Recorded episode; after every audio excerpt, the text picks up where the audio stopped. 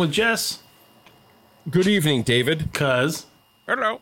Craig, Let's get ready to rumble. bringing you our perspective on the world of professional wrestling. No inside sources, Panic. no Panic. ties to the industry, just stories from the diehards, sharing opinions with you.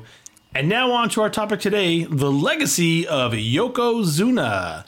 Hit us up on Instagram at OWP2019. Click on Linktree. You can find us on several platforms, including Apple, Spotify, SoundCloud, YouTube, iHeartRadio, Stitcher, and Google Podcast.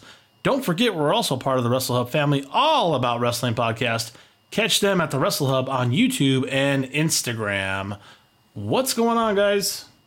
We are coming up on the 20 year anniversary of the death of Yokozuna. Are you serious? Yeah, he died. You're going to say it later in the notes, but he died in the year 2000 in October something, late October. And uh, we're rapidly approaching his uh, 20th anniversary of his death. That will honestly be close to the time when this releases, yeah. 20 something years. else. What the fuck, right? What the f- Wasn't he just world champion like five years ago, six years ago? Feel, it feels like it. Two time Yeah, WWE champ, bro. Man.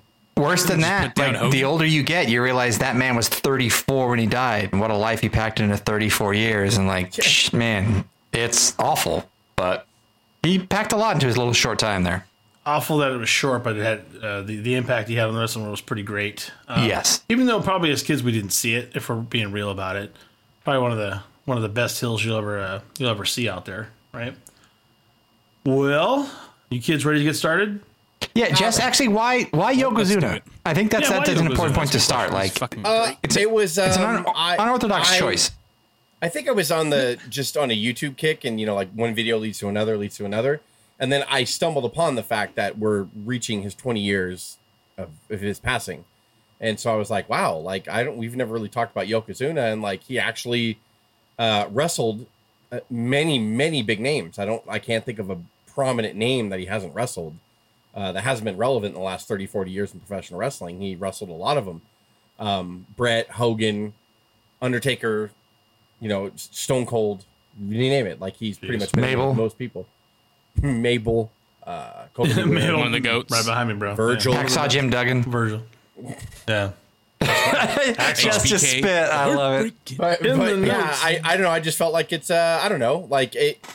A lot of people he's he's well regarded for sure, but I mean like it. uh He was really a short time, like a short time Yeah. span, but he was used heavily, and I do not mean that as a pun. I mean like Vince used him when Vince brought him in. Vince was like, "Yes, like this is my heel, this is my big boy. He knew it. this is my Bundy, my Andre, my one man gang, my Kamala." Yeah. Of that generation, that This is the attraction that he always Yoko wants. was- the yeah. attraction, and Yeah, it Yoko was. was scary He was. We'll He- talk he was- about it and he was more, but he wasn't. night, right? For yeah, sure. Well, Yeah. yeah, we'll, we'll talk about it in pieces, but he wasn't just a, a big man that couldn't move. Like he was. No, boy, he, he's almost he almost That doesn't get the was respect that he actually deserves. He's Um, so but big. We'll, we'll talk about it. So agile. Yeah. But he was amazing. Yeah, hold on, guys. Like you, you read this and you're like Yokozuna, like, but hold on, like we're gonna, you'll get it. Buckle your seatbelts, as Craig would say. Uh, born Craig's Rodney right Agatupu Anoa'i on October 2nd, 1966, in San Francisco, California. Most of his career was in the WWF, and he was billed from uh, from Japan. He was actually a Samoan American. Most people do know that. His uncles were Afa and Sika, who were what? Who were those guys? The Wild nobody. Samoans. Uh, the wild ah, you can't say that. The Wild first Samoans. Time, the first three-time WWF Tag Team Champions. That's, all. right. No big deal. That's right. And be, they began training him to wrestle at a very young age in 1984. He Yeah. started out in Japan as the Great Kokina, person of high regard is what that defines to. And he would also wrestle in many Mexico promotions. His first big break was an American promotion that would come in the AWA in 1991. He was known as Kokina Maximus and billed as the biggest sumo wrestler ever. Which is funny as fuck because when I was doing the research, I was like, of course Vince makes somebody that looks foreign Japanese because why not? But then I was like, wait a minute, they He fucking didn't even already do tried that. to make him a sumo wrestler, which you don't have to be Japanese to be a sumo wrestler. However, like I just thought it was funny that he actually was tagged with that because of his size before the WWF. weird, like really weird. How instead of just a big Samoan, they were just like, no, he's the sumo wrestler. It's like, oh, okay, like, like, oh. I guess that's pro wrestling for you. that's right. Yeah, That's right. And I, think we'd be remiss if we didn't mention the legacy of, and I think that's why Vince McMahon. I think anyone that, that touches that family lineage of the uh, Anoa, Anoe, Anoahi, Anoid, and uh, family. The the Samoa there's yeah I, I yeah I still don't know the correct pronunciation, but um, that lineage from head shrinkers to the Wild Samoans to Rock to Roman Reigns to Usos to Yokozuna, like they are just amazing workers, uh, legends. Um, I think he, for for years and years and, and generations to come, Vince McMahon will still sign in and help promote any of uh, any anyone in that bloodline for good reason. So it, Yeah. it always Yeah. helps, but. They they they earn their due for sure. And he still want to go with the shorter names too, Gosh as we find out. Well, let- let's get into Vince and the World Wrestling Federation. Vince McMahon contacted Rodney in 1992. He was interested in bringing in Rodney, Fatu, and Samu. They would later become the Head Shrinkers, a very good tag team, Kishi. and Rikishi. That's right. In the fall of 1992, Rodney would debut at a dark match as Kokina in September 1st of 1992. Are they all cousins, or is is Rikishi brother with Yokozuna? How's it? Does anyone know how it works? I break it down later in the notes, but I, I it kind of briefly tells the lineage a little bit later. Okay, We'll get there. Okay, sounds good. It, it- it's just It's like it's, it's so like a mixing pot. Stick to the path. guacamole. But shortly after his debut, he follow would the be notes, approached- Craig. Shut up. Uh, he'd be approached with the Japanese sumo wrestling character. Where is Samoa, Dave? Do we know? Is like that a country or is that like a philosophy? Um, I'm sorry. Go ahead. Sorry, managed by Mr. Fuji. Yokozuna would make his television debut on October 31st, 1992. I was probably out trick or treating. I don't know. Under the Japanese flag, he would wear a mawashi or a loincloth with wrestling tights underneath. Vincent Fatu, who later became Rikishi, as had said, felt he did not need to wear any tights underneath and wanted the spectacle of his massive thighs and buttocks exposed like a real sumo wrestler. So glad that didn't happen, by the way. Jeez. Show me that. Show me your big thunderous thigh.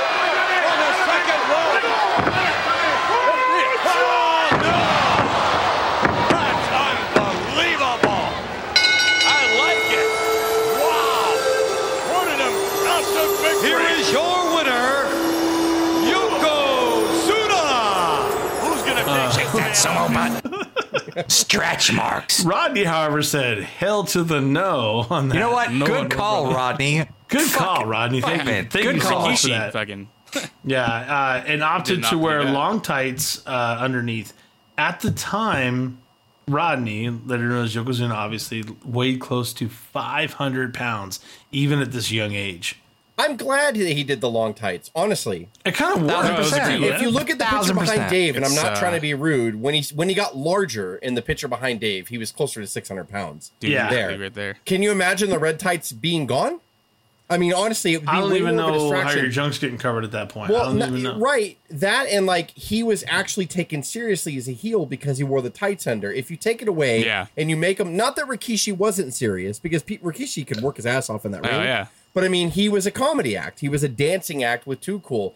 But because of the fact that he was super exposed like that, Vince wanted His that butt was a joke. His out. butt Yeah. was a joke. Finally. Exactly. He said he did the stink face. So I mean, like, I Yeah. Yoko's like kind of in his mind's probably like, if I'm going to be this badass heel, I'm not going to have people laugh. I'm not gonna look like a joke. Yeah. Yeah. I would rather people fear me a little bit because of my size and stuff and my. So I think it was a good call. I might Oh, yeah. reading into it, but and I'm not saying Vince was trying to be negative. They wanted him to look like an actual sumo wrestler who does not wear long tights under. They just wear the loincloth and that's all they wear. But but I mean, I think Yoko knew like I'm gonna do kicks and shit. So Yeah. uh yeah, do a Yeah. You can't go 20 minutes in a sumo and gi. Like it's Right. sumo matches Right. are 25 to 45 seconds long. Like that's that- it. and You that- cannot go 20 side, minutes right? like Yokozuna Yeah. could go in in that with the Yokozuna rolls and the a gun showing. You just can't. A standing crescent kick, Yokozuna could do and kick Yeah. you right in the face. They, it- that would And be by- very and by the odd. way- with just yeah. It, it wasn't even a true loincloth that he's wearing there. If they tried to make him wear that, I mean, maybe they had Right. something better in mind before the tights came, but Yeah. that shit wasn't Uh, going to work. You know, Like, Vince. I'm not trying to be funny. He would spend half the match tucking his testicles back in the, the loincloth true. if he. After Vince Sonny? like, Yo, Sonny, where's one of your thongs at, Sonny? I'm gonna let go try it on. Oh no. Oh, my Yosh came out. Oh, so- Dave's first. he Oh, says no. Yosh. I I love Dave. Oh no.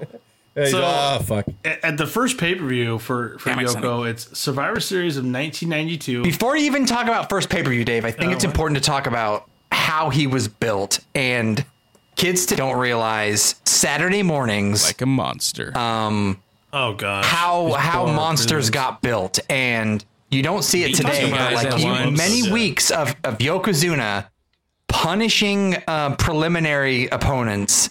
With and he had two versions of his banzai drop, which was he would let his he would lay on his heels and he would let his heels go. And for weeks and weeks and weeks, you would watch this monster break the tracheas and necks of the most um, uh, farmer tanned uh, it journeyman workers. Uh, uh, it was a tremendous yokels, man. build. You could not hide the fact he was a monster and he hurt people. And it's Do so we different than it is have, now. Do we have proof that he broke ribs and trach? I mean, seriously, Oh, that- I, I would look at it and I go, "How is that? How did that person not like? Did Vince have Get to pay him 500 bucks and his medical bills? Just 20 week? years Like, of Jess's videotapes we watched over and over on Saturday morning. That's what I'm saying, right? But we never, we never heard what happened to those guys. Legitly, I'm like, I'm There's a lot of uh, they they released Yeah. a lot of new episodes of Superstars of Wrestling on the network uh, the last Okay. couple weeks, and there's one particular one that I watched, and it was the it was the the Saturday bounce? after WrestleMania where he lost to Hogan, and uh, and geez. that prelim because the whole gimmick was like Yokozuna's mad. coming angry today. He wants revenge. he, he, I mean, I, he, I don't remember what date it was. He fucked this prelim up so bad. Even Liz, my wife, was like, "That is that's out of line." That's and I was violent. like, "No, yeah, he fucked him up." Like there was, he just pushed him in the beginning of the match, and he pushed the prelim so hard, the prelim flew back and folded on his neck, and you could tell he he knew he had to take a bump, but he did not know that Yoko was going to run at him with that kind of pressure. And like this poor prelim looked at him after that, going, am I going to die? Like he Yeah. was just totally like, and I was like, fuck. And like everything he did, the belly to belly suplex was harder, the leg drop was ah. stiffer, and he did that banzai drop with heels out. And I was like, oh my God. Like we used to rewind it and you could bounced almost hear the Yeah. prelim yell, please get off, please get off, or like help, help, or like like they could hear them speak, like fuck, please stop. I He bounced. He would he would do the and bounce on the opponent like with his banzai. Yes. I would honestly, if, if I if I was a prelim wrestler trying to make my way up to the world of wrestling, and I love it, I would look at the roster that day and go, Yokozuna, yeah, yeah, I fucking quit. I, fuck, I fucking quit. Right, Not because doing it. ultimately we're not bashing Ozuna. I believe overall he was very safe. Like uh, Dave said, he questioned yeah. it, but I never heard of anybody getting hurt. But um, I've never heard of an But yeah, like uh, one false move when you're a prelim, you know what I mean? Like, and You- he's going to be stiffer on you. Yeah, he's going to be stiffer on you because most people were on prelims. That They were safer That with was the, the stars, job. and yeah, that was just their job to beat the shit out of prelims. But like, Right. I don't know if Uh, I would either. I think- enhancement I think- talent.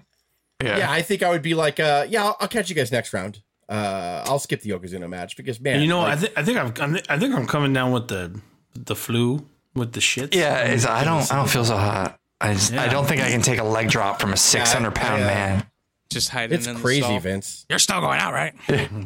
Sandy your Beach, pants, get even better. You took your shit. You're you're That'd good. awesome. He did They the had banzai guys, they drop had and you guys, shake they your guys waiting in line though. Where's Michael Sharp? Michael Sharp needs to get out there. Like, Jim Powers? Where are you? Um, Brawler. Come on. Brawler. oh, okay. Quickly, how many prelims can you quickly name? Sandy Beach, Mike Sharp, Jim Powers, Sandy Beach Dusty Wolfe. Oh, Dusty Wolfe. Jess, you can remember you can pull so many of these Roman real time. quickly. Yeah. Dale So Wolf and. Dusty Wolfe. Dale was the same. Wolf. I think There was two. There was Dale Yeah. and Dusty, wasn't there? there was Barry Yeah. Horowitz. Oh, Barry yeah, Barry Horowitz. was a big Horowitz. one. Holy shit. Wasn't he with Bob Holly after a while? Right? No. I know. Well, he's Probably. he beat Skip. Remember, like they made him like the. he was like he had a Jewish Was, gimmick. Skin, was Skinner a prelim?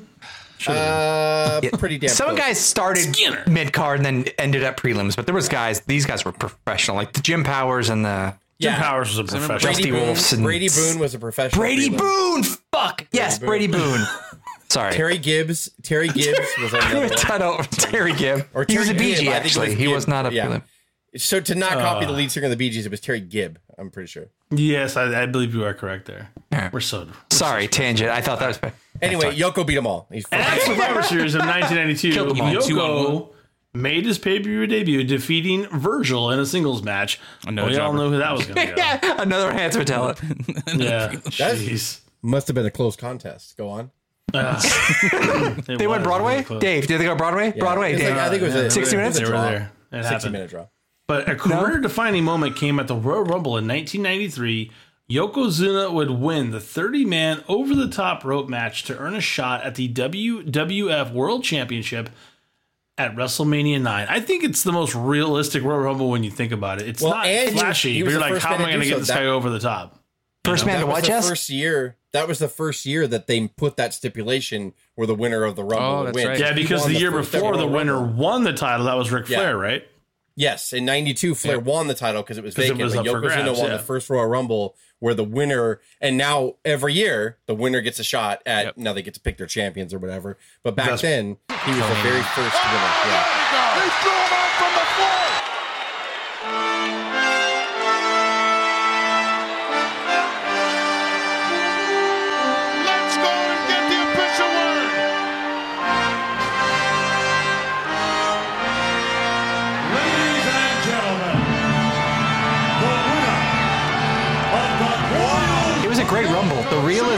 Like they didn't have a huge kind of roster, but like it was booked for Yoko to win it, and then the, the final couple guys were like were Martel, Rick Martel, and Backlund. Savage was number thirty. They did a very strange thing where Savage gets his final comeback Yeah, he goes and to does cover him. elbow drop, Oh, that's goes to cover him. Yoko he presses him him up, and then he just presses him Savage. I was like, Savage, you're better than that. I don't, I don't know who booked that, but um, But then it was really good, and it's a Savage great. brother. Go back and watch it because it shows But how pressed- he agile pressed he was at ring, right, over the 450 top. pounds.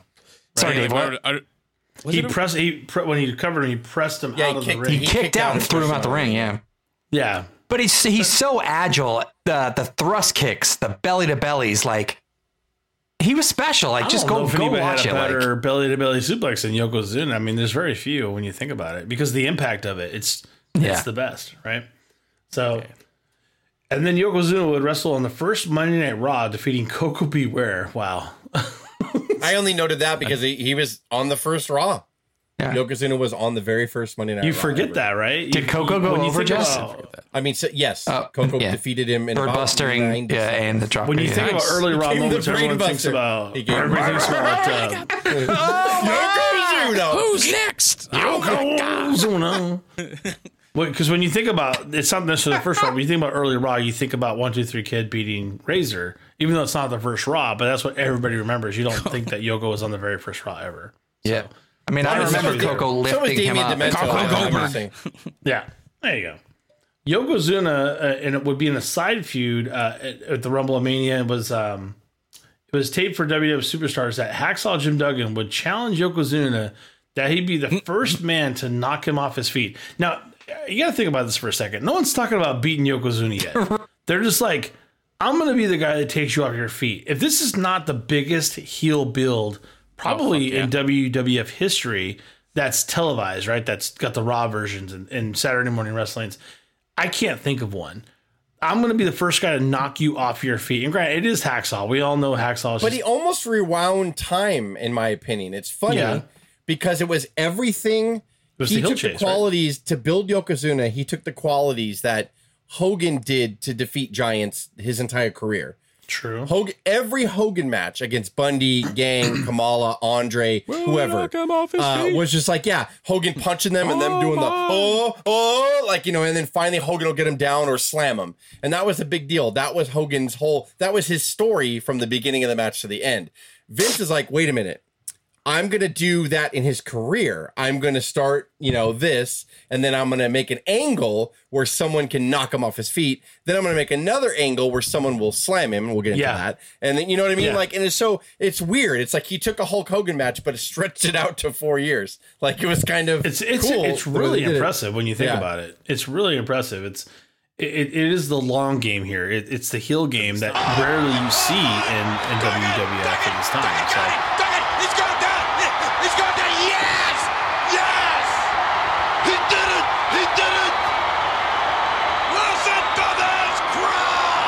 dare I say this though? He had the freedom to do this because there was no Hulk Hogan saying, I'm beating him True. next month, right? Like, because that would have been. I've always thought, God, Yoko would have made so much fucking money with Hogan in the 80s. And he would have, but it would have ended with. It would have been brief. Brother, yeah, well, it would have been like tops. a nice six month run to a year because yeah. they were able to do feuds like that back then with less TV and more sure. house shows. But I mean, yeah, like, yeah, it would uh, it would have ended with the slammy poo and a leg droppy poo. That's what it would have ended with. And yeah. so and Yoko, I'm God, sure Yoko would have been fine. Really and, it almost him, did, right? WrestleMania nine, it almost did end him. And if Hogan wasn't yes. on his way out, yeah, it might have. If continued. he didn't get the receipt like the King of the Ring win, yeah, he just would have like made his way back down the he, card. But yeah, he avoided the Hulkamania bullet for sure. And like it's it's it's good here because they were yeah, well said they were trying to find their face here. They didn't have a Hogan anymore. I mean, they did briefly. Well, Dave will get into that in a second. Yeah, but they didn't really have a Hogan anymore. So you were left with mortals, and by that I mean like Bret, uh, you know, like uh, Luger to a certain extent. He was a big dude, but I mean, but I mean, they were mortals compared to what we had been taught that Hogan was eight years before. So Mortal. Vince actually got to groom a heel here, not just a six month program. So, you know, Hogan can pose it was a I can actually fucking stretch this man out. And like Craig said, Hulk kind of comes and almost fucks that shit up. But I mean, like he Vince actually got to play a little bit. Oh my God, I had five of these guys in the 80s yeah. and I just fed them to Hogan because he was my moneymaker. But now I can actually take one guy. Yeah, Andre Bundy. And, and that has all the qualities. He has a quality of Andre, he has a quality of Bundy, he has a quality yeah. of one man gang. And I can actually stretch him because the only faces I have to face him are a washed up macho man, no offense, um, you know, Bret Hart, who's 5'11, maybe six foot. Uh, I have these guys that actually will struggle with this massive monster. I don't have yeah. a hero that I have to kill the monster within six months and feed I don't 300 pounds. He, uh, yeah. he knows they came from a, a, he comes from a great family. He can go. He's agile like a cat at his weight. Like he's just so different than a guy who deserves to climb the mountain, get beat by someone, and then and just fall back down. I'm glad that I mean, we're on a Hogan drought here because I feel that if Hogan never left in '92 and stayed the whole time, I don't know if we would have seen Yoko truly develop into what he could be done. Hogan would have been like, brother, let's just get, he's my opponent at Mania 9. I slam, I win. You know what I mean? It could have easily been that. And Yoko could have just been another mm-hmm. mid Carter and been fine, I'm sure, for a while. But like, it, like, I'm glad he had a chance to be this oh, heel oh, yeah. coming out of the Royal Rumble that people were like, who the fuck's legitly going to yeah. beat this guy? We'd well, seen Andre. Andre was seven feet tall, you know, or plus, and five hundred pounds. But Yoko wasn't tall, but he the the weight that he carried in his thighs and hips was like a fucking spectacle. And yeah. when he does a standing a big, kick, you're guy. like, holy yeah. shit! Like this guy can stand and kick you in the face. We respected him back then in 1993. Yes. From, we from we knew he had he chop. To me, yeah, he was really believable. I was like, holy shit! Like you know. That guy's and, fucking mean. I want to see the Bret Harts of the world beat him. And then yeah. you take and then you take that into an actual bit of symbolism because guess what? In 1993, on Edition of Superstars, Duggan does succeed in knocking Yoko off his feet. But all you do is poke the bear on that one. Yoko would pre- get pretty upset, attack him, and crush him with four banzai drops, crushing Duggan's ribcage, according to the storyline. Then he drapes the American flag over Duggan's body when he delivers that fourth banzai drop. Just it's literally Japan crushing the US of A at that moment. Yeah. The symbolism there is quite relevant. And, and people in the crowd were like really noticeably upset. I mean, this was people were freaking out, and this was on. Like you're talking about superstars, and uh, this, this they did. Uh, I want to say they put a blood capsule in Duggan's mouth, and he spit up blood. Like I'm being serious. Like so, there was levity to it. Like they did Duggan's stuff really good. God.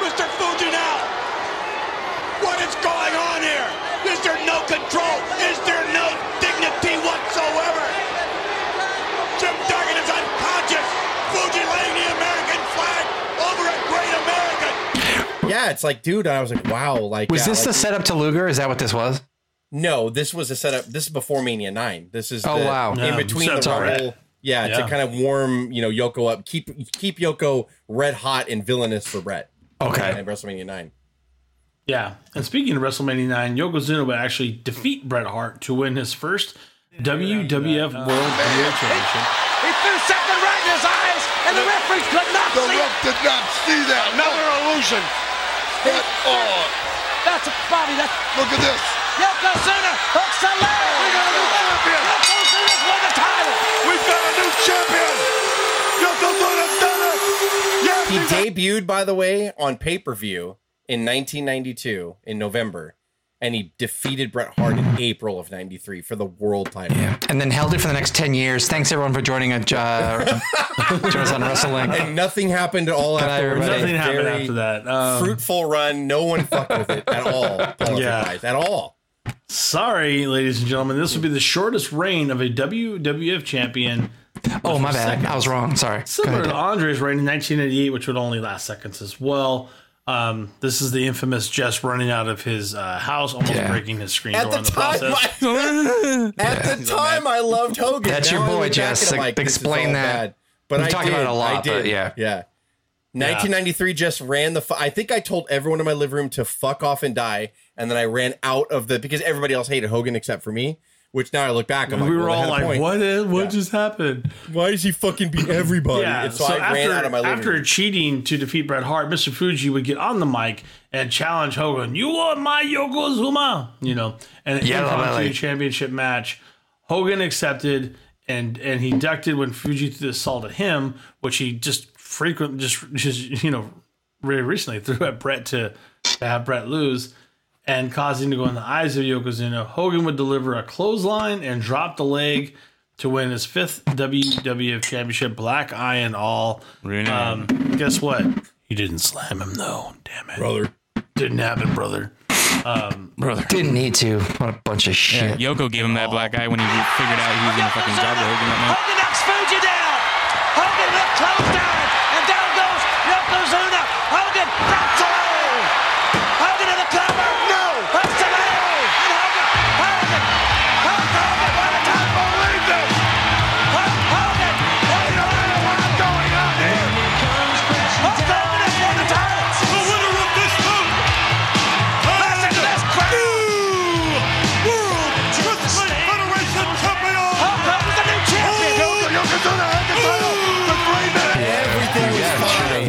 Everybody Brother. was fine. Everything was No, fine. nothing to see Rodney, here. no, brother. Everybody was fine.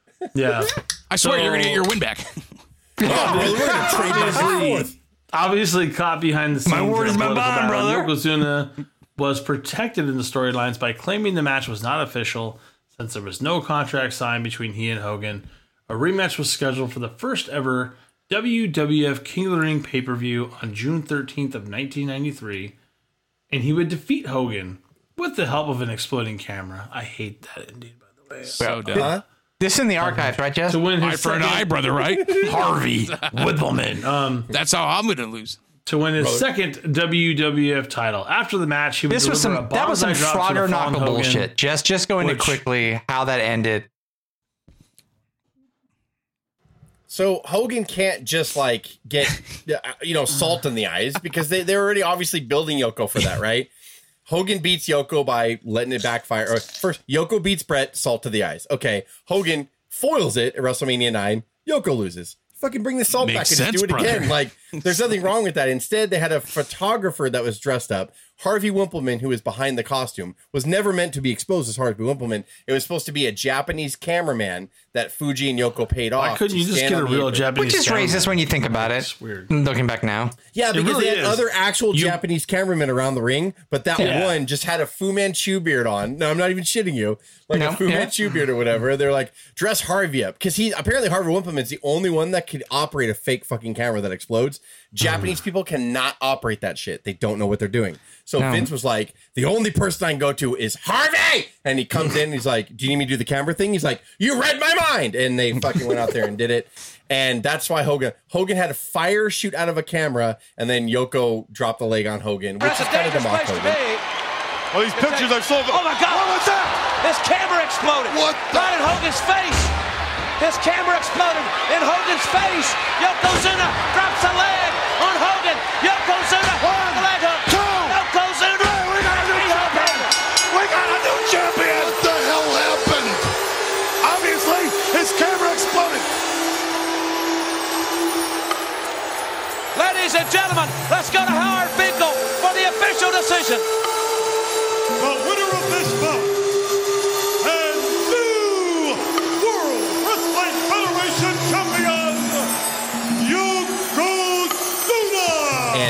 And and and pin him. And, But not, not uh, only that, he would deliver the banzai drop to Hogan where everyone, and I, I think, I want to say Heenan's back there going, Hulkamania is dead. yeah, Heenan loved it. he was just going to make another movie. It's all good, brother.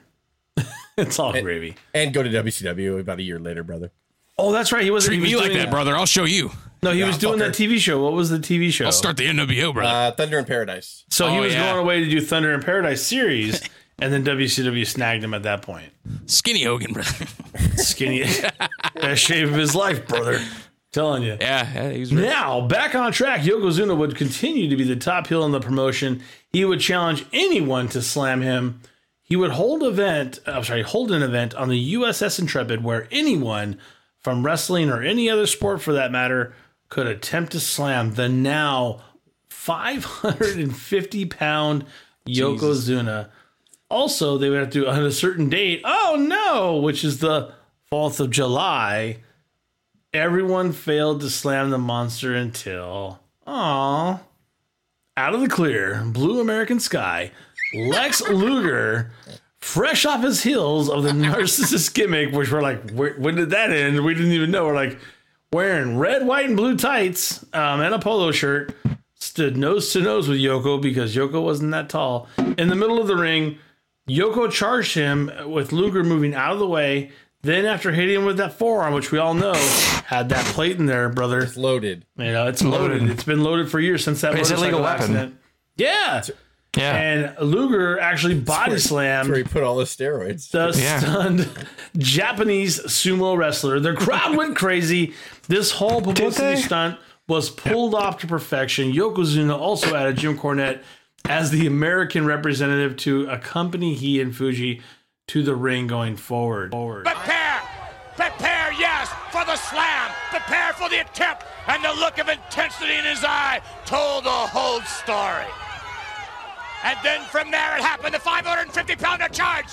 Luger ducking out of the way, nailing Yokozuna with a six inch steel plate in the forearm. And from there, yes! Yes! It was unbelievable! I and can I say, you know, a lot of people don't. Uh, Jim Cornette's very active on social media and controversial and everything Sure. nowadays. But you know, wide, widely, I think it's regarded that Bobby Heenan's the greatest manager that ever lived. we believe that. But honestly, like I, if Cornette is very close, Ooh, and I don't this is a hot that- take, by the way. yeah, he's Cornette No, he's was really, really good. He was really good. Andre or uh, Andre, uh, Heenan had a bigger role. He managed heavyweight Yeah. champions, and that's different. Heenan like toured with Hogan and made the crowd pop because Hogan would finally get his hands on him at the end of the match, and Heenan would barely escape, or Hulk would you know atomic drop him, and Heenan would fucking fall and put a neck brace on and be like, "He hurt my neck." Like so, Heenan was so good. Heenan got a chance to work with the tippity top guys. I mean, Heenan was on the main event level with Hogan, Andre, you know, Bundy, all those guys. I'm not shitting on Cornette, but Cornette never really met until this point. He never really managed a top singles wrestler. Cornette had always managed tag teams like the mega popular and legendary Dynamic Dudes, uh, and then also the Yeah. Midnight Express, which legitly that's the legendary tag team. Right, but but regional, like never a huge like national But, presence. but like Cornette yeah. was known, his promos, his you wanted to kill him. And like Oh, Cornette yeah. was so good in there. And so I was happy. great. I was a fan of Great Cornette coming from NWA WCW.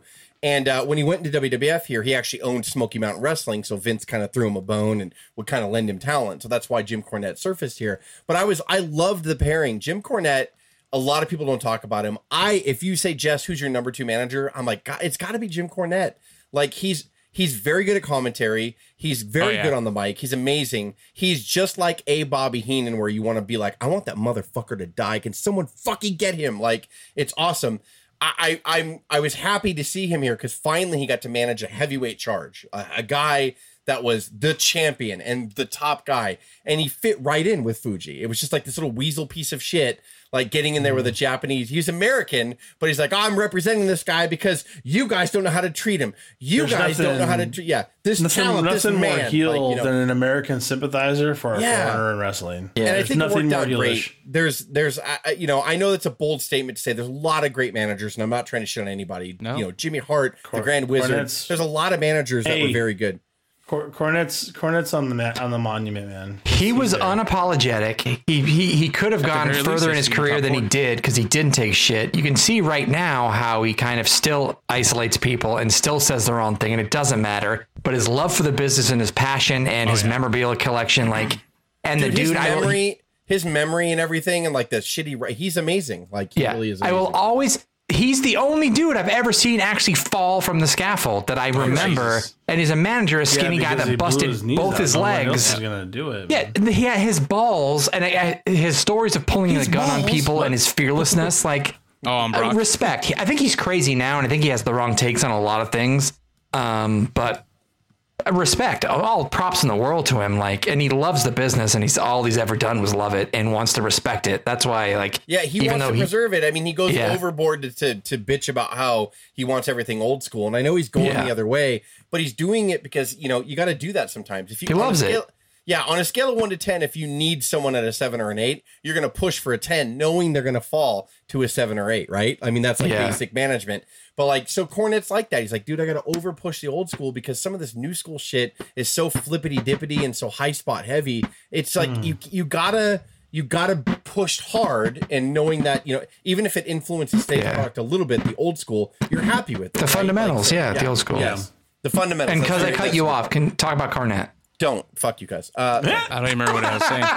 it's all it's all good. Oh, I Um, said that you have to at least put him on the top four, even if you're not going to pick him as number two. Right. He has to at least be on Cor- our top Cor- four. list. Cornette's and yeah, he's he's on. He, yeah, he's on it. He's Same on thing like top. Yoko. He got he as a kid from that perspective. I wanted to watch someone kill Jim Cornette. I hated him. As a Yeah. kid. That's, and that's Yeah. the From job. that That is the perspective, but I job. love He him did now. his job. That was his job. he is on my did top it. four. Did it- did So it. with Luger as the new American babyface out of nowhere, and Yokozuna as the evil heel Japanese dominant world champion, the stage is set for the main event of SummerSlam of 1993. With the added stipulation that this would be Lex Luger's only world title match as long as Yoko was the champion, it seemed like Vince and company would have Luger defeat the monster and become that new WWF champion. But instead, Luger would only win by countout. Rather than him being upset that he blew his only opportunity to win the world title, the babyface emptied his locker room and hoisted Luger on his shoulders and acted like he did win the world title. Uh, Luger. Jess, what was especially- Luger's song through this whole thing? What was the montage song? it was the "I'll be your hero." Yes, that's what it was. I'll be your And the. Lex Express. So first of all, Piece let of me, shit. the Lex Express has become a joke, There's a lot to unpack here, right? Yeah. Yeah, yes. The Lex Express has become a joke, but let me tell you something. It was not. It was smart. It was running wild. and it, he worked. loses Vince loses Hogan. I know people bitch about Bret. Bret should have been fucking and I'm not disagreeing with you looking back. But at the time, Luger looked like a goddamn million dollars. Luger always did. I always feel that there should have been a time that NWA slash WCW should have fucking put the rocket on Luger when he was face before they finally did and they turned him heel. Luger was getting massive face reactions in WCW Yeah, he and was. NWA. Luger, I mean, Flair lost a hundred times that fucking world title of his, and Luger mm-hmm. could have been one of those people, and we could have ridden a Luger wave for like six months to a year of people cheering the shit out of Luger. You didn't have to be an amazing worker to be champion, god damn it. And but Flair and them, you know, they Yeah. their belief, you know, was like, and a Jim Cornette influence, by the way. Back in NWA WCW was like workers are our champions, workers are this, workers are that, and I get it because you want to respect the business and people in it. But what brings in the monies that bring is, is the Hulk Hogan's.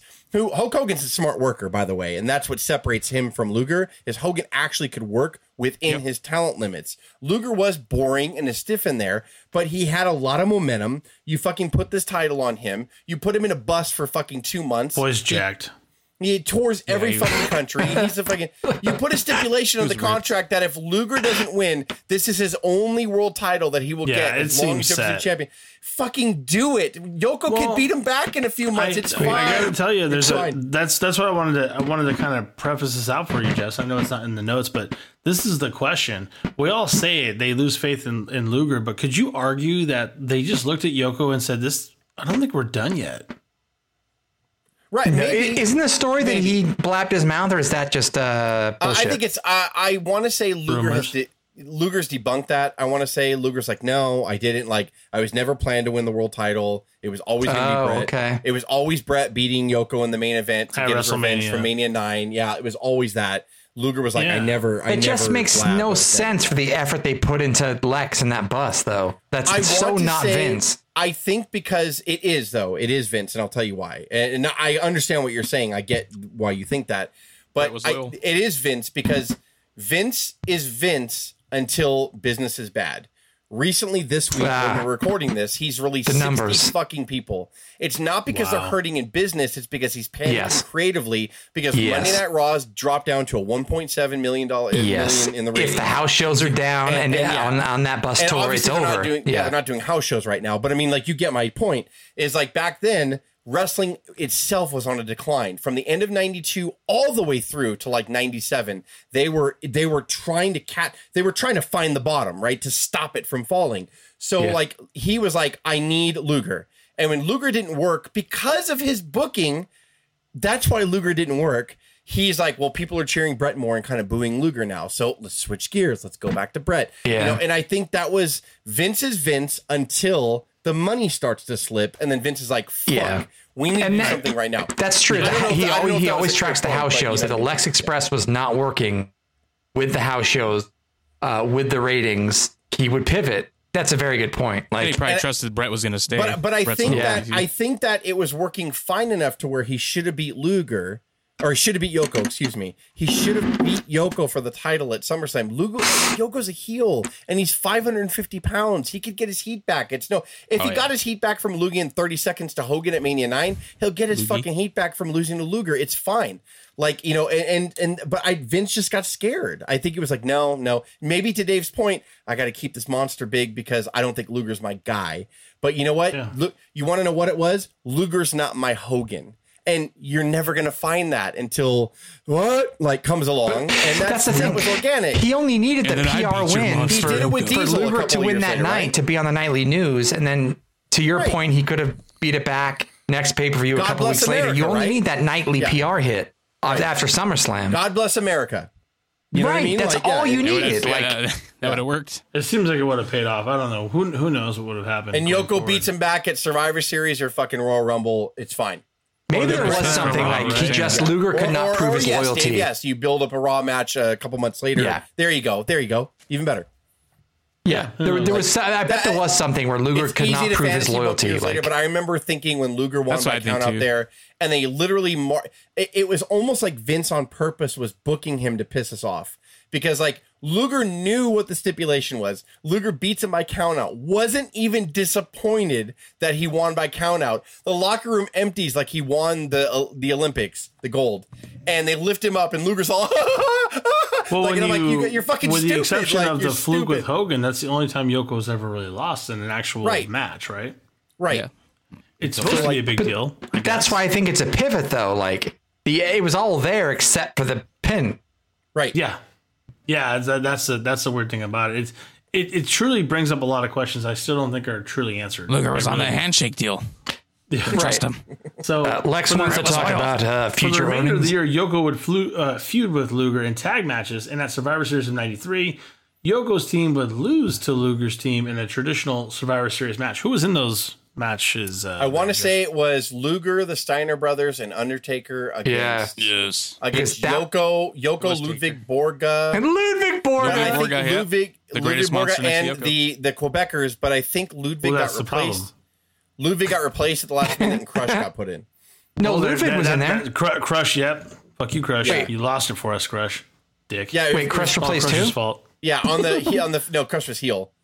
Uh, and they just they just his purple turned and Crush heel, silver think, make- too. makeup. So And I- this was the beginning of Undertaker and Yoko, like a double Yes. count out towards the end. Yes. Um, it Yeah. was Ludwig and Luger left that's in the set- ring. To your Yes. point, Yes, that sets. I want up, the two uh, Hawaiians together. Kona That Crush sets and up a casket match at the Royal Rumble '94 between Yoko and Taker. But there's a great moment, uh, a recent. Sorry, Dave. There's a uh, in in Undertaker's um, Last this ride. year, and it's been so incredible to hear Undertaker's words and to hear him talk about his 30 years in the business. Like there's so much um, diamonds to to mine, and he talked about how much he loved Yoko in an interview with Corey Graves, and he talked about how seeing his first match in his first house show, he said to Vince, "Please, please, please let me work with this guy literally- yeah. first. The notes and Vince wanted here, him to work. I, I I I saw the same interview and I put that in the notes here because Yeah. he wanted to be Yoko's first program yeah, ever on the big stage. Yeah. But instead, it was like, the your guy is here. And then Giant Gonzalez comes walking down the hall. and Undertaker don't admits in this interview Yoko with Corey guy. Graves, he's like, gonna be about he's one of the reasons I left WCW is because I didn't want to work with Giant Gonzalez. And now you're making me. Work with So Giant he Gonzalez. became, him and Yoko were close, backstage crew, uh, besties forever. He got, got choked Bone up talking about him. Like, Oh, Get that name right. great feud, Yoko and uh, Undertaker. soon. Yeah. Yeah. Continue. I'm sorry. Mark, you don't want to work with uh, Giant Gonzalez? Come here for a second. Yeah. Well, fucking That's right, Whoa, documentary. hey. You son of a bitch. Yeah, so he wanted that first push, but it didn't happen that way, right? So he kept Taker in the middle of the car to work with, uh, and you know, with Luger, Yoko, and, and Bret at the top.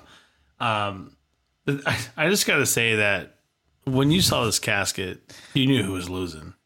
It was so. Was it a big fat wide cast? it was the biggest casket you ever saw. But in your that, that's not true. He didn't lose. What? He didn't You're lose. supposed to. What are you trying to say? But the rematch Undertaker. with Chuck Norris. yeah. So the Wait, wait, finish was that the- saw- okay. What? Sorry. Uh, Go unwind Dave. the Chuck Norris piece. So the finish saw a there. number of top heels come out of the locker room and help Yokozuna destroy the Undertaker. After stuffing him in the casket to win the match, Yokozuna began to wheel the casket to the back until smoke started coming out the sides. What? Up on the video screen was the Undertaker, who appeared to be talking from inside the casket. He said, "Blah blah blah." Read the read the Fly like an note. angel. I'll be back. you got me. And then, and then- Read the notes. Exactly how they're written. Stop and I'm reading around. the notes as they're written. And then he fucking floated out of the arena. Yep. Which is garbage. This has got to be it. And the Undertaker, ladies and gentlemen, is not moving. Men are outside around the casket. Look at look at Yokozuna. The Undertaker built this casket himself. What I think he's just done, he Oh, built no, that's himself it. an extra it. large house. That's it. There's the lock. That's it. Uh, So on a this- fun a fun uh, side note. Do you know who was dressed in the Undertaker costume that actually floated out of the building on cables? Crush? Nope. Who? Marty Jannetty. Oh, That guy Oh, gets. let's that guy that guy. always finds a job somehow. I'm just saying. Yeah. there's really is someone in the casket. I think. I, I think. Oh no, It- this was okay. Let's go check out the casket. I know Find we're it out. supposed to- that's a horrible joke. But I just. I just. Yeah. That was I how know, I know we're got rid of supposed to. I know we're supposed to honor Yokozuna, but I. One of the worst moments ever as a fan was the ending of this match. It's stupid. I never bought into the Undertaker's character up to this point. I hated No, the Dead not- Man. not gimmick. here. I I would learn You, later. To you always respect hated him. You did. Yeah, I Yeah, we hate, did. We really fucking did. hate him. Uh, not as a person, but I hated the Dead Man gimmick early. Yeah. And so I the match was good. I loved it. I loved the pairing. It makes sense that Yoko finally takes on Taker.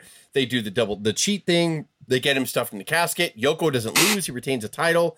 This motherfucker, Undertaker was legitly injured for a while, so he had to take some time off and recoup some injuries. They make him float out of the fucking building, like, and I get, I still get so mad. It's dumb.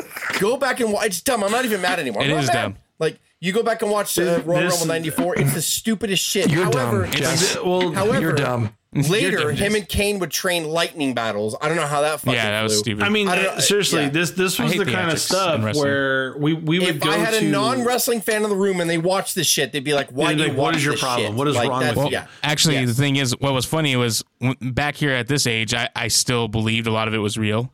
Yeah. And I remember ha- that I actually remember this moment very specifically because I think you let me borrow the tape. And uh, Was there vomit on it? No, but I remember thinking to myself as Then a it kid, wasn't my like, tape. I started questioning, you know, the realism of wrestling when I saw that moment. This that was the moment, right moment, there. huh? Yeah, but I still then went back to You believing it was real for a up long until time, like bro. Like when you went on the something. video in- screen and they they did the the the, the coffin purple cushions because you got to see the inside of the casket when you know they were doing the match. And so Undertaker's on the big screen. He's like, "Fear not, blah blah blah," and he said I'll whatever be he said. I'm gonna go away for a while, and rehab injuries. This shit's rough. And so he he did and say so- that, and I was like, already right then, before they did what they My did, I was like, I was like, moved in the oh, fucking uh, camera coffin, fucking bullshit. I was already mad at that. And then they float him out of the fucking building, and I was I mean- like, I hate everything about this. Like I. Back then, I was like Jim Cornette. I was like, "Motherfuckers, this is not Yeah. fucking wrestling." I was so Well, mad. Like, This is not so wrestling, Vince. Well, Yeah. Well, to, to your point, the- we we've talked about Taker. We've talked about booing him in house shows and making kids cry, and we're we're terrible people. But this was why. This was the kind of shit that would just make you so mad. You're like, why are you doing this? I guess looking back, Hogan hulking up was ridiculous. I was Okay? just I was gonna push back on that But- yesterday. The same thing. It's like Rocky hypocrite. finding the inners, bro. I am a Warrior, warrior, you know? Undertaker was a dead version Hogan of Hulk didn't Hogan. float out of the basically. it's building, whatever bro. connects with you, right? And it, it depends on how old you are. Yeah. like Right. even today, Yeah, 'cause like you were there's younger the then. segment.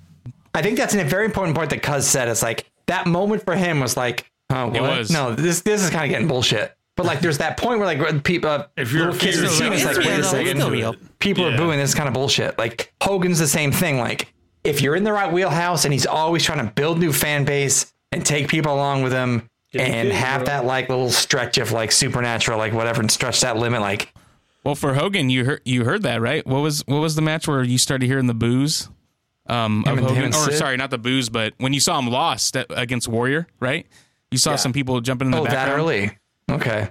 Yeah, But yeah, no, yeah. what I'm trying to say those people were probably the ones who are like, I'm tired of this shit. Like, Yes, yeah, yeah. like I, I hate this stupid shit. There's always a But I'm sure like card coming, right? 44 year olds watching during the Hulkamania period was like, this Hulk is stupid. The Yeah. future is savage and warrior. Like, like we are no different than the dudes yelling at Cena with Right. the kids like an earshot. Like, Exactly. it's just he's forcing this down his throats, guys. Like, it's like Yeah. it's just the same Yeah. period. He's appealing and to then the Marty same Jannetty different fucking people. flew out of there.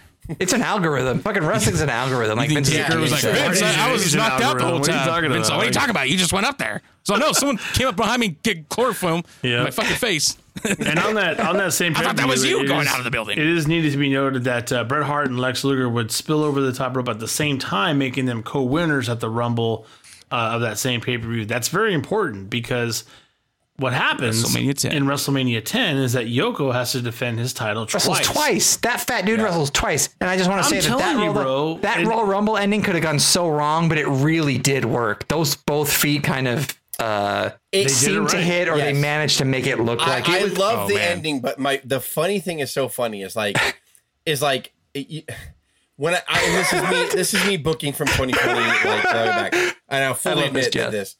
I I was doing the notes and I was like. Like I stopped after I typed the Rumble notes. I was like, "Why the fuck didn't they just restart the Rumble and fucking let him do five minutes?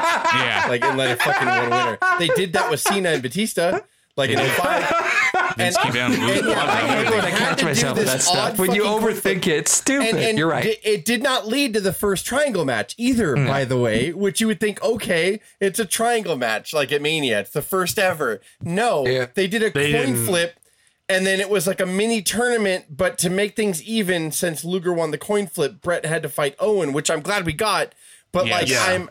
I, Underrated when, in when our- you think in of the archives, logistics about it, you're like, why the fuck did Yeah. any of that happen? Like, By- by so the they way, both tied. just- all the refs fought. Why couldn't Jack That's Tunney so or funny. Why did they just president- restart the Rumble? yeah, That's come out and be like, uh, here's the deal. It was a tie. Uh, dingity ding ding ding. Uh, fight.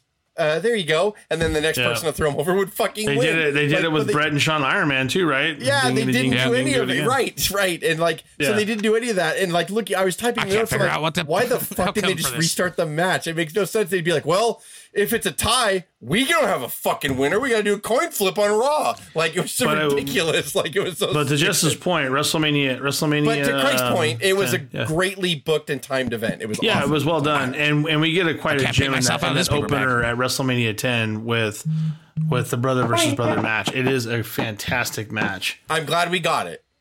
I'm glad we got that match. It's fine. Craig's frozen again, Yeah, I caught it. I just realized I that, it. too. Okay, well, and his thought you house still- just lost power, so that's okay. We'll power through. and we're That gonna keep creepy his picture smile. right there. We'll just keep it going. So, um, but uh, yeah, so staring because you. of that, Yoko has to defend his title twice. A coin flip determined who would face Yoko uh, first, and that was going to be Luger. Uh, Luger obviously does not um, come up uh, with the title there. Um, and whoa, what the heck happened to my notes? Everything jumped around. Give me a second. He would. Uh, Mr. Perfect was a special guest referee, and he kind of came back as a face. But Yeah, at the end of this match, like Luger was cleanly like beating Yoko, and then you could tell Perfect didn't want to count three, and then Luger went and like pushed him, like to be like, "Dude, what's up, man? Why aren't you counting three? And then Perfect looked at his shirt like, "Did you just touch a referee?" And he rang the bell, and then so it was supposed to set up a Luger and Perfect feud from WrestleMania nine, where Luger as a narcissist. By the way, that match beat was no good Perfect. anyway. That was oil Right. and water. Right. So Um, uh so that they were supposed to play that, but I don't know I don't know why Hennig never came back here at this point. I think he was supposed to and You maybe he could argue the contract or the back. yeah, it's one of the some, two. something happened to where like it never ended up happening. So unfortunately, this angle went nowhere. The whole uh, Mr. Perfect turning on Luger kind of thing. But Yeah, Yoko Luger would really, retain. Luger really got the short end of the stick on this whole like year run for yeah, sure.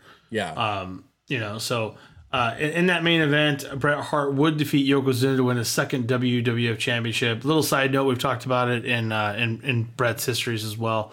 Uh, that's when Brother Owen comes out because he defeated Bret at WrestleMania 10 in the opener and says, "I just beat that guy, and that guy's now the champion." What the it's funny on? because like I've always critiqued Bret, you know, in his first title run, and unfortunately ended like shit. You know, like Yoko should have cleanly beat him at WrestleMania nine. Hulk should not have fucking interfered. You know, it's like a whole thing. And uh, but they did it right for WrestleMania ten. They kind of just reset everything and said, you know what, this is going to be Bret's moment, and it was awesome. And like it was a really good match. Yoko wrestled twice that night, not short matches either. Like he put in his work. Yoko was awesome like this night, and Bret was Nah, he uh, you know it was awesome that Bret went over. The place went crazy. Everybody celebrated with Bret. So this ended. This was Yoko's last heavyweight championship reign. By the way, he we're still going to go on. He still had some career left, but yeah, this was it. As far as the main event level was concerned. Wait a minute, he's losing his balance. He just lost his balance on the rope. What? He hit his head. Two, three. No! No!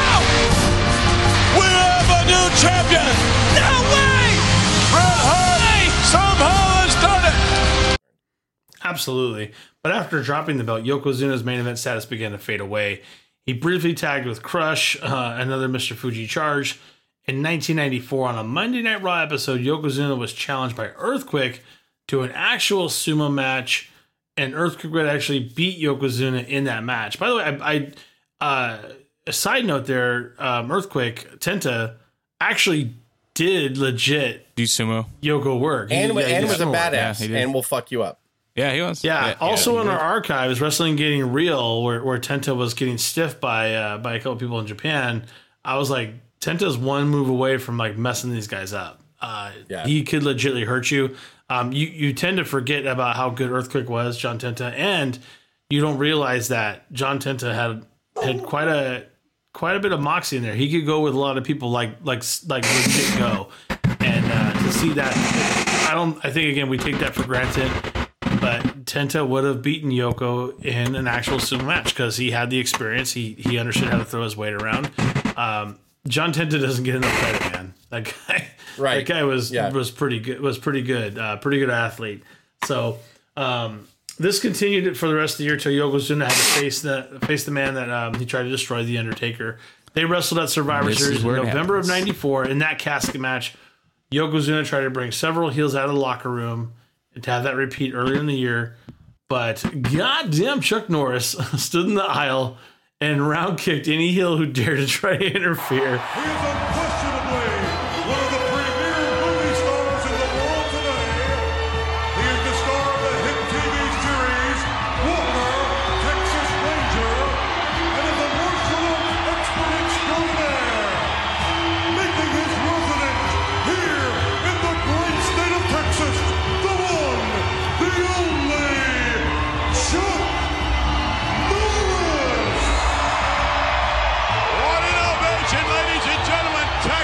This allowed Taker to stuff Yoko in the casket. This is when the casket was, you know, obviously we knew it was big enough. Yeah.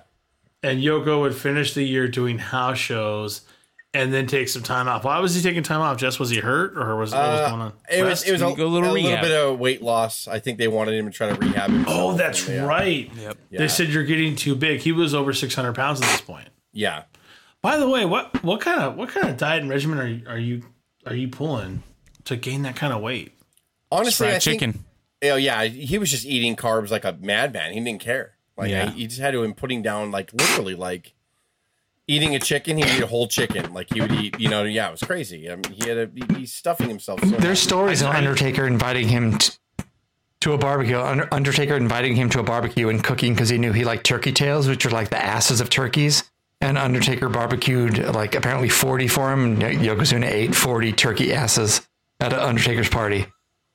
And then there was that that that also like sushi Karen. restaurant um, Eh, uh, yeah. video with uh, with Fuji too, where he ate like He was like Andre plates Giant, and plates and legendary plates. drinking, but legendary eating. So also too, Yeah. uh, Craig spoke on it earlier, the Undertaker interview with Corey Graves, and uh, they told a really funny story. Undertaker did, and uh, so when he would wrestle Yoko on house shows, uh, he was like, "So what I would do to piss Yoko off and blow him up was he would hit me." And I would bump and backflip as far away from his, him as I could get. and so then Yoko had to walk over to me and get me and punch me. When he punched me again, I would oversell and roll all the way back on the opposite it. So he's like, I'm having Yoko ping pong and walk me. So Yoko would be out of breath, going like, "You old dead man, you want to joke, dead man? You want to joke? You want to joke?" and so Yoko's uh, Undertaker's like, "Yeah, I'm laughing at this point, and I'm just doing it over and over again." He's getting blown up and pissed off. So he's like, at the end when he gave me the banzai splash, he he would do. He's all there's two ways you could do it. You can land on your feet to do the blow, or kick your heels out. He was like, when I would fuck with him, guess what he did? Kicked his fucking heels out. And he's like, he's on me and I can't breathe. And he's like, oh, how funny is it now, dead man? You want to joke now, dead man? Oh, it's I'm so too funny. tired to man." wake to get up. Yeah, so like Undertaker was like, oh. I this is like my favorite memories of him was like he was funny and he was joking around and he was like he he didn't panic, he was winded, but he was pissed. He gave me my receipt and I would laugh in the back afterwards, going, Hey, he fucking sat on me, like he sat on me for real. And he would always whisper to him, he's like, Oh, how how funny is it now, dead man? You want to get up now, dead man? Like so funny. Like so I just- Wow. it's a great story. That's fantastic. I love it.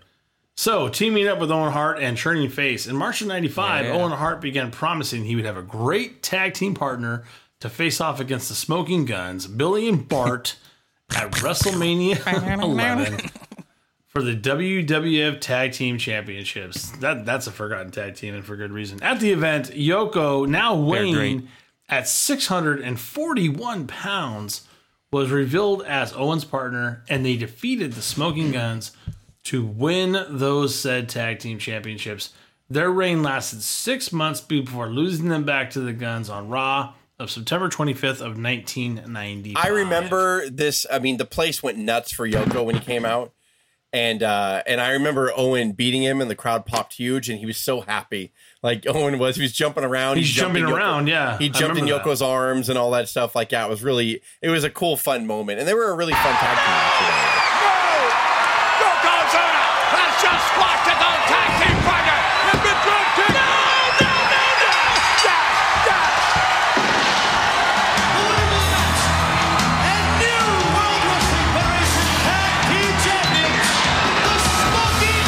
saw them live. Yeah, we saw him live. They at were the fun, Storm yeah. Stadium. Huh? Really? Luke, Luger and the Bulldog During this against time, Owen yeah. and Yoko. Yeah. Yeah. Yoko, now weighing at 660 pounds, he lost a pound, Jess. Oh, um, good. had little success in 1996. At the beginning of 96, Cornette had acquired Vader to join their stable. In storyline, Yokozuna felt Cornette was trying to push Yoko out. He eventually pulled away from Jim and turned face. He even spoke in English during promos, which he had never done before. Even Mr. Fuji came to the ring with him, waving the American flag. That's just fucking Oh, backwards. Um, his only no- noteworthy match uh, as a face came at WrestleMania 12 in a six man tag match. Owen Hart, Davey Boy Smith, and Vader defeated Jake Roberts, Ahmad Johnson, Ahmed Johnson, excuse me, and Yoko in the opening bout. Guess not Yeah. much to say there, right? No, not really. On Monday Night Raw of April 8th of 96, Vader attacked Yokozuna and continuously Vader splashed Yoko's leg. As a result, his leg was broken in kayfabe and he was taken out of the arena, not on a stretcher, but on a forklift. Look of concern on everybody's face here at ringside. They had to lift Yokozuna to remove him from ringside. If believe it or not, on a forklift, they couldn't get that 650 pounds up on the gurney, and you can see the intense pain in Yokozuna's face. The split has been applied to his leg. I mean, I'm not even a doctor, and I can tell you something snapped. I don't know if it's a medial collateral ligament or what, but something has snapped McMahon is up in the ring, but That's not nice. I mean, Behind the curtain, Yoko's it was to mirror was, all those uh, at the time a lot of videos were coming out you know when like people heavy people would be taken out to the ambulance they would have to knock the walls out I'm, I'm being serious Well, when, because they got when did they- when yeah. did Gilbert Grape come out? I mean, this is about the I- same time. right and like so i think vince wanted to play on that going he's so big it's like those videos where they have to knock the walls out because some fat depressed person sorry i mean that to be rude but they would go in a room and never come out literally pee in jars and gain weight and then they could not fit out the fucking doorway of their room so if something medical happened to them they would have to paramedics would have to come in punch the walls down the drywall down to make a bigger thing and take them out that way so vince is like "Ah, what about we uh, mock his fatness and take him out on a forklift. Ah, like the spectacle. So that's what they did. They literally was it on- mocking though? But I, I didn't see it. But like I, when when I heard that, when I heard Dave said that, I was like, I don't think a stretcher could take him out at six hundred sixty No, hundred you're sixty right. pounds. You Like are right on that. But they did. They put him on a wooden pallet and then they lifted the forklift. So they were kinda being dicks you're about right, it. Though you're right. I mean, like it. It. I, I just feel because I don't know Vince personally, but we know Vince's thought pattern. That Vince is like, what if we do? We Yes. mock him because Yes. he's gaining weight. He's in there don't with that like it. lightweight Vader. Vince did not, he Vince loves cruel like shit. him. Vince Yeah. has always loved cruel shit. Yeah, to, to heavy people, it's like Adrian Adonis, and like he's done things to people who has gained too much weight. He liked Yokozuna at a nice 490, but when you're 661, fucking, you're way too fat. And so I'm gonna do shit to kind of tell you. Which- and I, I, you know what? Which looking back is trying to save This his is life. actually right? why it happened. Like, yeah, his weight had become a concern. He was written Yeah. off TV. So they watched did it. it. he should go to a Maybe rehab I'm- center. Yes. No. Yeah. That so in real life it was so he could go to a rehab center and lose some weight. Ugh. Yeah. But on May 26th of 96, Yoko would return to face Vader at After two months, by the way, after two months, that was enough weight, and let's bring him back. So that's why I fucking. called That's the thing. shit. That's why it's disingenuous. Is like in Yes. two months, like six hundred sixty. Good. Good to go. Yeah, yeah, good to go, Yeah, like, pal. where's- I need yeah, you. Where, where, where do you take the weight loss and say And- that's good? You know? oh, six the thing about Yoko is like, Six fifty. Well, wow, where you been, Slim? Come on, uh, face Vader. yeah, God, you look like a cruiserweight. We got to throw a mascot. Yeah. Call you. you're a rail. Oh shit! like, as a Yoko Stereo. like- Come on. Yeah. and I mean, this whole this whole pay per view is a dumpster fire because the entire power goes out during a storm. They had to wrestle under a spotlight powered by a generator that no one can see, whether it was uh, pay per view or in or in the actual house itself. Uh, by the way, the, the entire pay per view was pretty much cut off. Um, two days later, on May 28th of 96, the company would have a second event from the same arena, having all the matches that were in the dark a couple days before. This included Yoko and Vader. This time, Vader would actually defeat Yokozuna, uh, where in the past that didn't happen. Um, in August of 96, at the SummerSlam pay per view, Steve Austin would defeat Yokozuna What? in a free for all match before the pay per view even went live. Yoko went to climb the ropes to deliver a banzai drop, but the top rope broke, causing because Yoko you're to fall fat. back. Go on. Oh gosh, and fall back on his head and get pinned by Austin.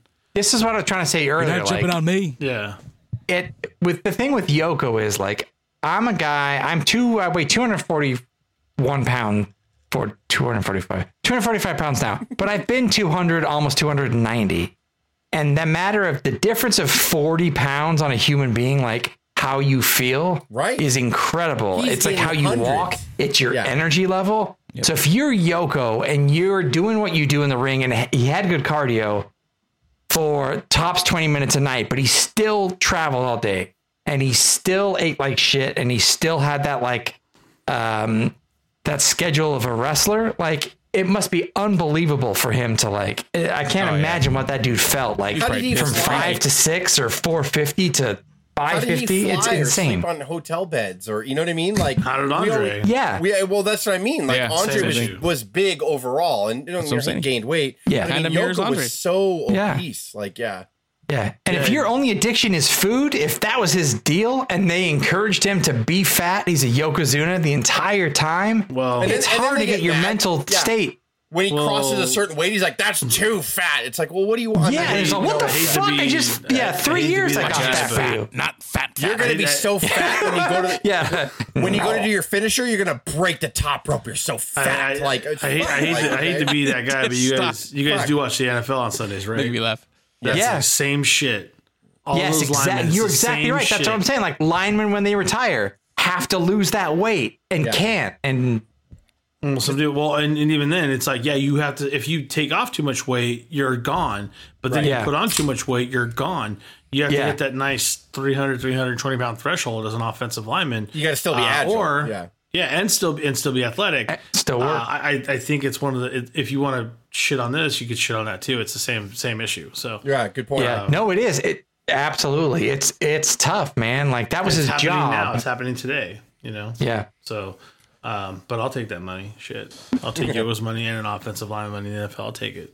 They work hard. It's a little fatty. They work hard. I'm a big fatty. So the next night on Raw, Yoko Oh, faced jeez. WWF World Championship uh, champion Shawn Michaels for the title, teasing turning heel again. Despite using his size to bully the champion, Yoko lost the match to Michaels after taking sweet chin music. He is just getting buried at this point. He Yoko's- ate his foot. I guess is actually what happened. Oh, What I lost my foot. Yoko's final WWF appearance was at oh, I'm Survivor Series of '96. He was barely in the match due to his size, making it, making it pretty hard for him to even get between the ropes. For a second time, Yoko went to his home in Los Angeles to lose weight through exercise and dieting. Despite dropping a reported 100 pounds, he still could not lose enough to satisfy the WWF officials and was not medically cleared to wrestle in some states because of his physical condition. Yokozuna was unable to pass a physical required for, for professional wrestlers by the New York State Athletic Commission. Now, here's what's interesting about that. If it was entertainment at this point, would he have been wrestling? Could he have died in the ring? I'm just asking a question for Yeah. a friend. Maybe.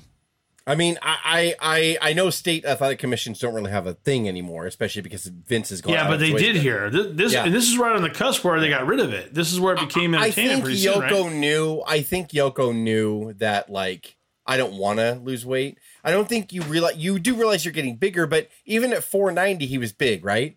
Yoko's been big Yeah. forever. He was huge. And, Right. and as, as he got older and he gained more weight, I think he was just like, well, I'm big, right? Like I don't. Yeah. 490. I did this last year. I can do it this year. Yeah. I, Ask, ask I'm me a fine the same question. guy. If Yoko had gotten below 400 pounds, what's the attraction anymore? yeah, he wouldn't. That's, yeah. That sounds shitty Right. to say. Yeah. But he No, came in that's- at that's 500 what was- pounds. Yeah. He was He's a a That was part of the kid, aura. pounds. Yeah. That I was don't part of know the what you do there. You're kind of stuck. Yeah. You know, I, I, I don't know. It's, it's, it's, it is a weird place to be. And he's probably like, I, I just lost 100 pounds and you still want to wrestle? Well, fuck you then. Yeah. and I kind of don't I kind of don't blame him for that. So so after his career ended, he performed for various independent promotions. In '98, he wrestled for Maryland Championship Wrestling. I didn't even know that existed. Sure. The last major You're talking appearance for MXW? Yokozuna was at October MCW. 1999 Heroes of Wrestling pay per view at an estimated 700 pounds. He had not only gained the weight back he had lost, but admitted he was intentionally getting bigger with a goal weight between 850 to 900 pounds. So he would set a new record for the heaviest professional wrestler ever. Who was the heaviest, by the way? I don't even know. I don't know either. I want to say You would Haystacks think Abdullah the Calhoun. Bush. Haystacks? Oh, that's right. He was. Yeah. Well, Haystacks was like The British 600 wrestler? pounds, but uh, Gotcha. no, that was um, Yeah. and he was tall. uh, fuck. That was in my head too. It was like I heard giant haystacks, and I was no, it's it, there's someone else. It's There's a, haystack he was a Calhoun Loch like Ness that. monster yeah. in WCW, and I can't remember what his name Yeah. was. Um, that but, he uh, was giant haystacks in Britain, like the Big Daddy era. Yeah. that Oh, big fat yeah, guy. yeah. But like, yeah, So at that pay per view event, Yoko was scheduled to take on King Kong Bundy in one of the event's two featured matches. Holy shit. However, Jake Roberts, who was scheduled to face Jim Neidhart in the Roberts and Neidhart in a minute. Jesus. Jake the Snake and Jim Neidhart in a ooh, in an indie. Um, they came into the ring for his match intoxicated and in no condition to wrestle. I think I read about that. what? The promoters made a last minute change and ordered Yoko to team with Roberts against Bundy and Neidhart, and Yokozuna's team's lost. So basically, Roberts on the outside of the ring can't go. yeah, you're super and hammered. Yoko Yoko was working the entire time. Wait, so they were deemed too intoxicated, so they they then put them in a tag So there was there was yeah. two separate main events. It was Roberts and fuck who's the other Neidhart. Yeah, yeah, Roberts and Neidhart. And so they Yoko never went out and had the match. Yeah. this was all before. So okay. instead, instead of kicking Roberts Jake out, was so they just put drunk in on the back, the they're like, just make it a tag match and cover up for his drunkenness. Basically, is what they did. Yeah. And Yoko lost again. So on t- And on, not only losing, Yoko actually loses his life on October 23rd, 2000. Yoko died from pulmonary edema in his room at the Moat House Hotel in Liverpool while on an independent wrestling tour of Europe. At the time, it was widely reported that he died of heart failure or a heart attack, but this was later to be found incorrect due to his lungs showing severe signs of blockage due to fluid. His weight at the time was 580 pounds. Well, and so I want to comment on that right now because that seems like you lost a lot of weight. Obviously, I think the weights I was quoting before, wrestling has a tendency to Exaggerate. exaggerate Overbill. heights and weights. You know, Yeah. I don't know. Look, I, I don't think Yoko ever hit 700. I think that almost 600 pounds is enough. And I think Right. that Yeah. his, his height, I, I just like that. I think they wanted to keep inflating him. I don't know how real. Yes. enough to do those weights. I don't know how sure. real. I don't know how real that statement was about him wanting to be 850 or 900. I don't know how real that was. Right. Who knows if he ever was 600 pounds? Like to your point, I, like oh, I think he probably you just was. don't know. I think he was at his I think he was right uh, there, but yeah. you're right, Craig. I think he was. At, but when in WWF when they were hyping him as 600 pounds, I don't know if he was quite then. 500's enough, folks. Uh, let me be clear on that. Yeah. But at We're the same fighting time, yeah, over, like, with, with yeah. the way they exaggerated his weight over the years, I think when you look at at the time of his death, he was 580. Maybe he was in the middle of trying to lose it, and it just got to the point of you know him. it- the- his, his lungs filling up with fluid from all the inflammation. He's His just heart. gonna die, like right, like his heart's stressing, his lungs can't take it. Uh, you know, I, man, um, I love pro wrestling, and I love. Uh, if I say I hate Kevin Sullivan or whatever, I, I've never been in the business, right? And I've never, I hate the way he wrestles, and I do. That's a true statement. But like, I respect everybody that's taking it seriously and putting their lives on the line. This guy was an obese guy that every promoter wanted to base his gimmick off that. And let me read this. Uh, I, I might get emotional. Um, Whoa. he died at the Moat House Hotel Yeah. in Liverpool. Come on, man. WWF World Heavyweight Champion was in the ring with Bret Hart, Hulk Hogan, Lex Luger, Shawn Michaels, Taker. uh, Stone Cold, um, you know, uh, Undertaker, Undertaker, all of them. uh, you know, Jim Cornette was his manager, uh, partners with Owen Hart. Do I have to go on? I- I- Vader, he fought. Yeah. He died at the Moat House Hotel in Liverpool. God, man, you know, like it makes me sad. Really does. Like he was huge, and and you know, in his mind, he's like, dude, like that's what I am, right? I've been big my whole life, and and of course, I'm not. I know I shit on Vince a little bit, you know, whatever, but it is what it is, right? Vin, it was big. Vince is gonna make money with this guy. It's just so sad that he died overseas, away from his family, at, at five to six hundred pounds, whatever you want to say is the real weight, in the Moat House Hotel in Liverpool. I don't care if that's the nicest hotel ever, and the name just sounds rancid, right? Like, It's their Motel fuck, 6. man, come on, yeah, it, it Sounds bad. on, it sounds dude. it sounds about the same. Yeah, like you know, it sounds like an old boat that they just fucking made a hotel, like that's on the moat, you know, or whatever on the, the river. It's like, come on, man. Yokozuna is staying in any motel. Like yeah, it makes he me doesn't sad. fit in anything. Like Andre, like every day was a grind for him. Every day was a challenge. Like every bed, every motel, that was never anything bigger. Like we haven't even said it. Like congrats to us. We're respecting him. All the, the stories we heard about him breaking toilets, right? right, yes, It was all like fun to kind of say and joke back then, but like live a day in that dude's life, like on you're the a grown road. man Like, and you go to take a shit. First of all, your ass encompasses the toilet. I am not making a joke. It think about your toilet at home and think about the fact that his genetics, he had more weight in his thighs and ass, right? Like and sitting on a toilet, how did he shit? Mm-hmm. Honestly, like I have I have a nice tight ass. I shit on my hand every day. I have a bunch it up ass. and then I but I and I wipe front to back, but I And you still get a little bit like Yeah. on the, on my thumbs sometimes. I gotta get like, in a I- frog I'm What am I- What am 44. Doing right now? What am I hearing right now? Well, What I gotta get I gotta get in a frog position sometimes and wipe my ass with the with the wipes, right? Like, You 'cause do I gotta the make sure it's froggy. clean, Dave. You bullshit, Dave. Let's not shit I on his got legs. bullshit. Like you don't get shit on your we were hand at having a real 44, moment. Dave. But it I'm happens. talking about, uh, but but think about it. Go on the other end. Six, five to six hundred pounds. Genetically, Yeah. you know how big his thighs and his ass were. we're and I'm still being not. serious. We're still not having a moment anymore. How the fuck can he sit on a toilet? Think about him sitting on a toilet. Of course, some Yeah. bloke, you know, and like like you said, like you know, people laughed about it. Oh, I'll tell you, one time Rodney he broke the toilet. That's a fucking tragedy. Like just him breaking the toilet. It's like really, like that's a human being that was just sitting down to take a poop, and he broke the toilet. I mean, think Yeah. about that moment. It's funny to say that moment, right? And go, oh my god. But like, he, think about him as a human being crashing to the ground with broken porcelain everywhere. Being like, Yeah. I just broke a fucking toilet. Like, And you know, then like, had to drive 350 miles to Bakersfield to make a Sunday hit. for a fucking yeah for six hundred dollars or a thousand dollars or whatever his Yeah. fee was for the day. So Mabel could fart on him. Yeah, like yeah. so uh, you Bundy and Duggan could be drunk or whatever. Like, Well, come on.